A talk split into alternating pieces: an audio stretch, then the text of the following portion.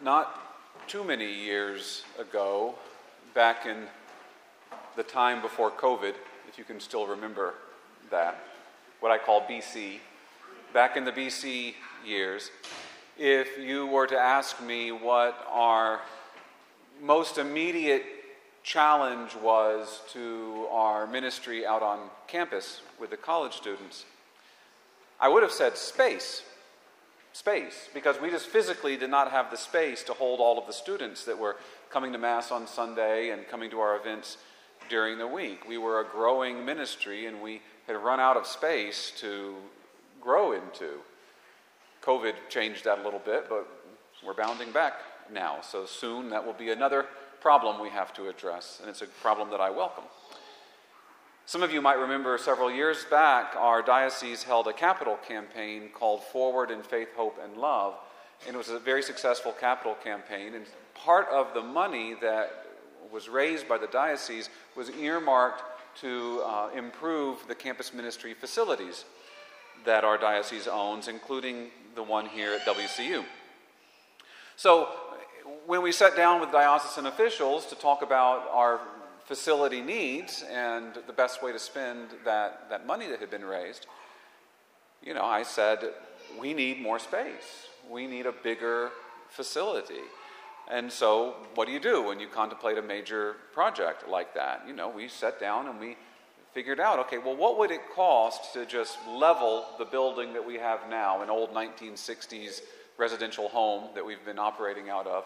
What would it cost to just level that and build a brand new chapel and a brand new ministry center that wouldn't just be big enough for our needs now, but big enough that we could grow into in the years to come? And the figure that we came up with was about $7 million. Now, we did not have $7 million. We had significantly less than $7 million. So we said, okay, well, that's, we'll put that on the shelf for a little while. And we said, well, what's the best way that we can spend the resources that we do have? And so we focused on things to make our facility as nice as we could. We got a new roof, we put in central air and heat, we updated our kitchen, and we completely renovated the interior of our chapel to make it a more beautiful place to worship God. So, my point in telling you all of this is just to illustrate the reality, the very practical reality of what our Lord is talking about in the gospel today. Before you commit to any major undertaking, whether it's a building project or anything else, you've got to figure out what's this going to cost me? What is this going to cost? And can I afford it? Do I have what it takes to bring this to completion? Now, when Jesus says, Which of you wishing to construct a tower doesn't sit down first and calculate the cost, he's not really talking about building a tower. He's illustrating a point about Christian discipleship. Do you have what it takes to be a Christian disciple? Have you thought about what this is going to cost you? Because being a disciple is a major undertaking.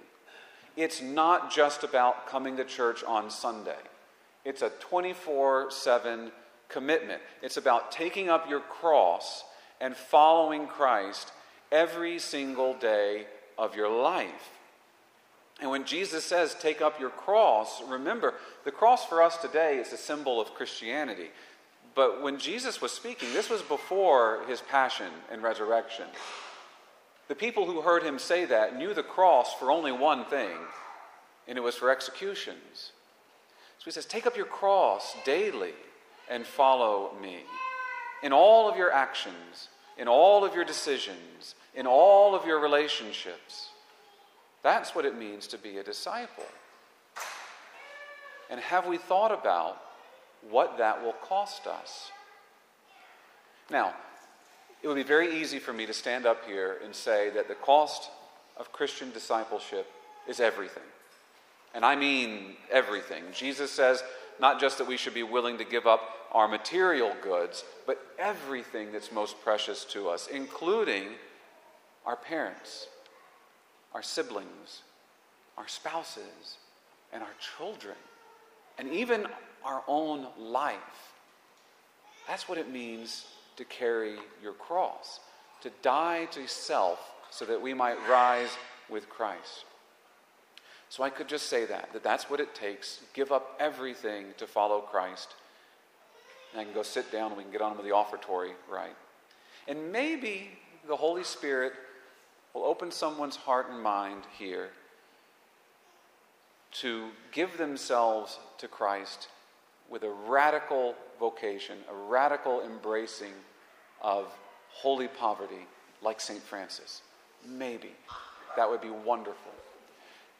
But I'm just being practical here and realistic, and I think most of us, myself included, would hear that and say, well, that sounds nice in theory, but I've got bills to pay, right?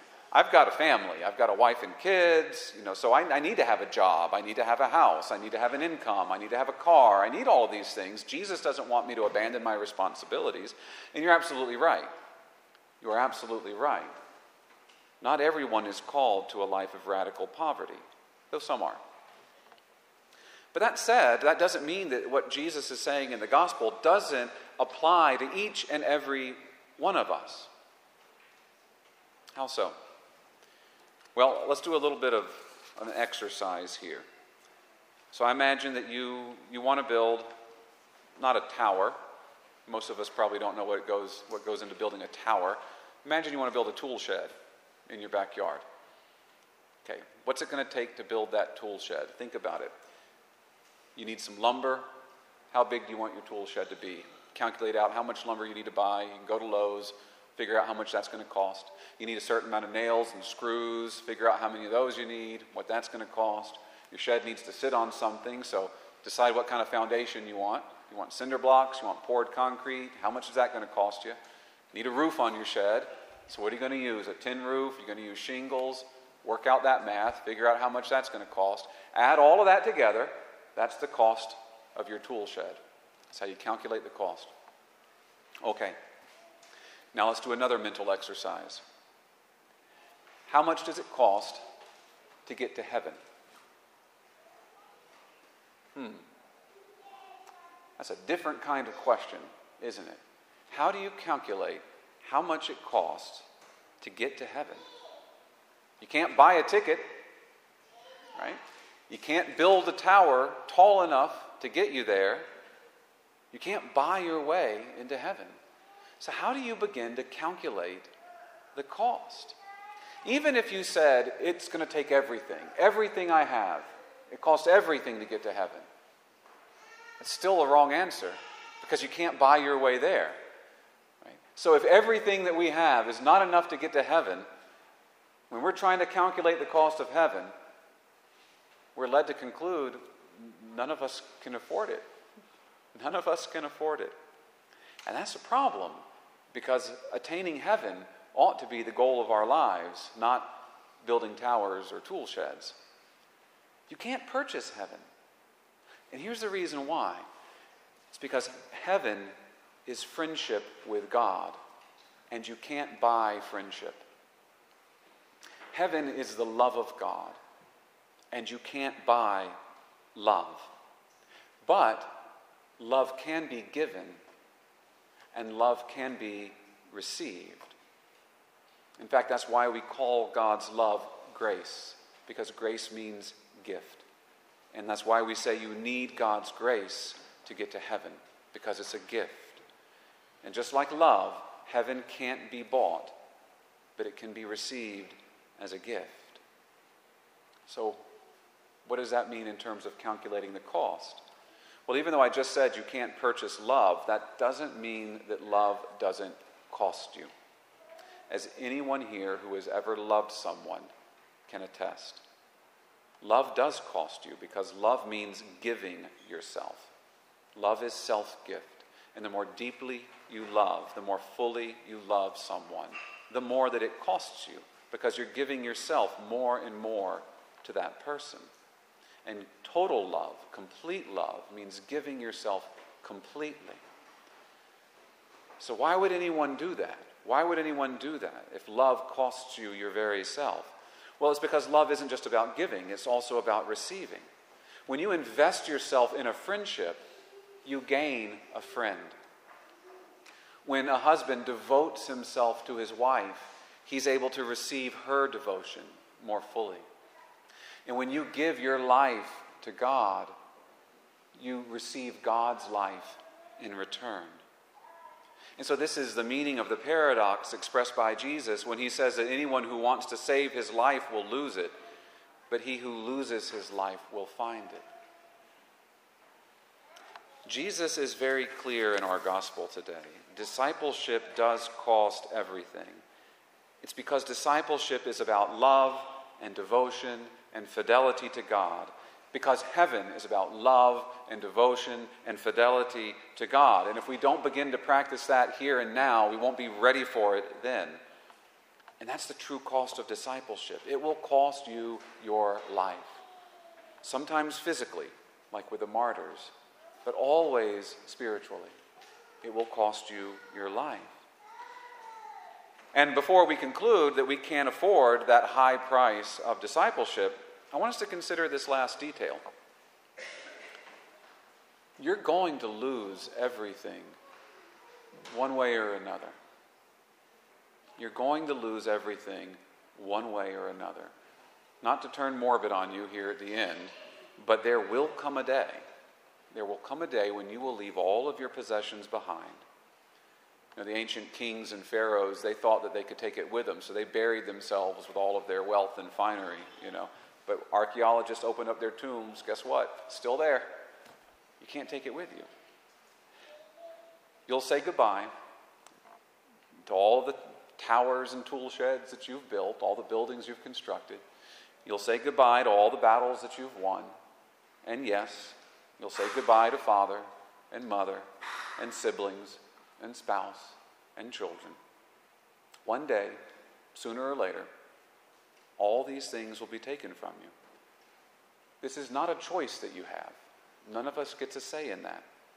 It's just a fact of life. This is all temporary. So, what do we do? What do we do? Well, we face that reality head on, and we don't live life pretending like this is all permanent. Right? We don't invest ourselves in these things that will decay. We love them for what they are, we take care of them, we use the good things in this world well, the way that God intended us, but don't think that they will save you. Don't tie your hopes to them. The word that describes what I'm talking about here is detachment. Christians are to have an attitude of detachment towards the things of this world, our possessions, even our relationships. And that doesn't mean not caring about these things, but it means that we don't locate our hope in these things. That we don't look to anything that can be taken away from us as the source of our peace and of our joy. That we understand that the good things of this world, even the best things of this world, are just gifts that are meant to point us towards the goodness of the giver. And so we don't cling to them so tightly that we're not willing to part from them, to let them go when that final day comes and God calls us on to something greater. The cost of discipleship might feel like you're giving up everything. But in fact, you're giving up nothing. Because as you take up your cross and walk in that path of Jesus, what you realize is that it all belongs to Him anyway all your goods, all your possessions, your attachments, your life, your soul. It all belongs to Him. Discipleship means living in the light of that reality instead of in this fiction that we imagine for ourselves where we're the gods of our own destinies. So when you realize that true cost, of being Christ's disciple.